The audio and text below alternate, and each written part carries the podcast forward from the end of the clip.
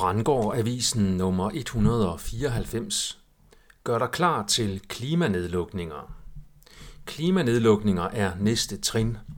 Forbud mod bogafbrænding på vej. Ukraine bliver det nye store Israel. Nye tendenser, politisk psykiatri og afbankning. Mit navn er Per Brandgård, og det er den 5. august 2023. Flere uafhængige iagtagere vurderer nu, at klimanedlukning er næste punkt i den totalitære agenda. Den hypotese underbygges af den ekstra propaganda om hedebølger, tørke og klimaforandringer hen over sommeren i år. Klimapropagandaen har blandt andet gjort brug af ændrede farver på de vejrkort, som metrologer bruger i fjernsynet. Vejrkort, der før var grønne, har fået en mørkerød farve, hvilket får temperaturerne til at blive opfattet som højere, end de faktuelt er. Slutmålet er at kontrollere al vores adfærd i det al menneskelig aktivitet udskiller CO2, og CO2 er angiveligt årsagen til klimaproblemerne. Alle klimaeksperter, der får penge for at mene det, mener det. De få, der ikke gør, er uenige og vurderer i stedet, at klimaforandringerne dels er mindre voldsomme end påstået i hovedstrømmen, og dels er uden for vores kontrol, og at det i hvert fald ikke handler så meget om CO2. Mette Frederiksen har nu meldt ud, at hun støtter et forbud mod afbrænding af ikke bare Koranen, men også afbrænding af Bibelen og Toranen. Sidste måned havde en mand annonceret, at han ville brænde jødedommens hellige bog Toran af foran Israels ambassade i Stockholm. Israels præsident gik ud og fordømte planen, hvorefter Tora-afbrænderen droppede lejderen i sidste øjeblik. Han og Israel nåede dog at få en masse presseomtale ud af det alligevel. Kristelig Dagblad bragte i forgårs en artikel med udtalelser fra Ukraines overrabiner Moshe Røven Asman. Han siger i overskriften, og jeg citerer, Ukrainerne har overtaget jødernes rolle, og russerne udfører et folkedrab. Citat slut.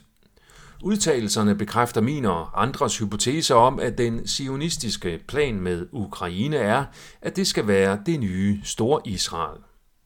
Vi ser nu en genfortælling af jødeforfølgelsen i Tyskland op til og under 2. verdenskrig, som i kombination med Rothschilds aftale med den britiske udenrigsminister Balfour under 1. verdenskrig førte til etableringen af den jødiske stat Israel den 14. maj 1948.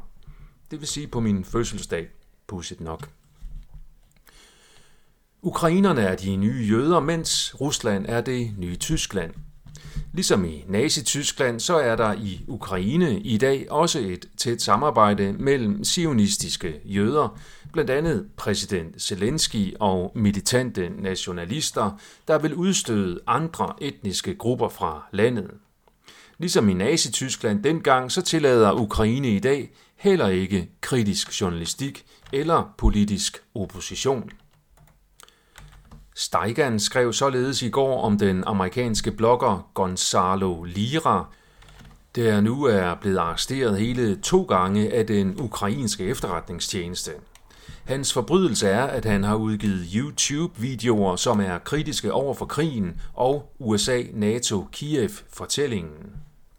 Ukraine er på ingen måde det frie, demokratiske, uskyldige land, som Mette Frederiksen talte det op til at være ved starten af krigen, før hun begyndte at røve Danmark for milliarder til det bundkorrupte land.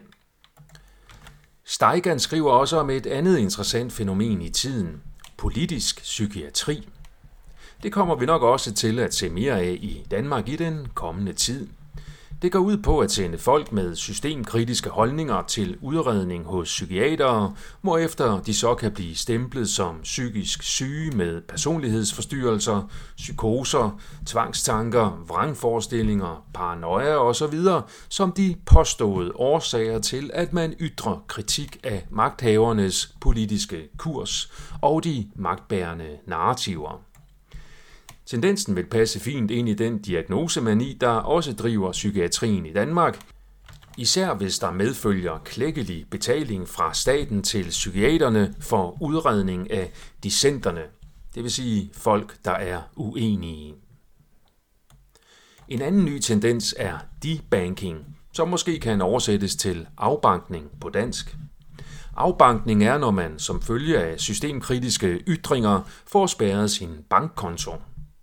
Det er i USA den sionistiske bank JP Morgan Chase, der står i spidsen for denne økonomiske krigsførelse mod dissenter.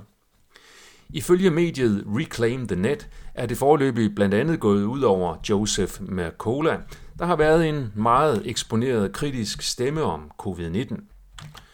Apropos økonomi, så udgav Michael Kastis dette tankevækkende indlæg på Facebook i går, og jeg citerer.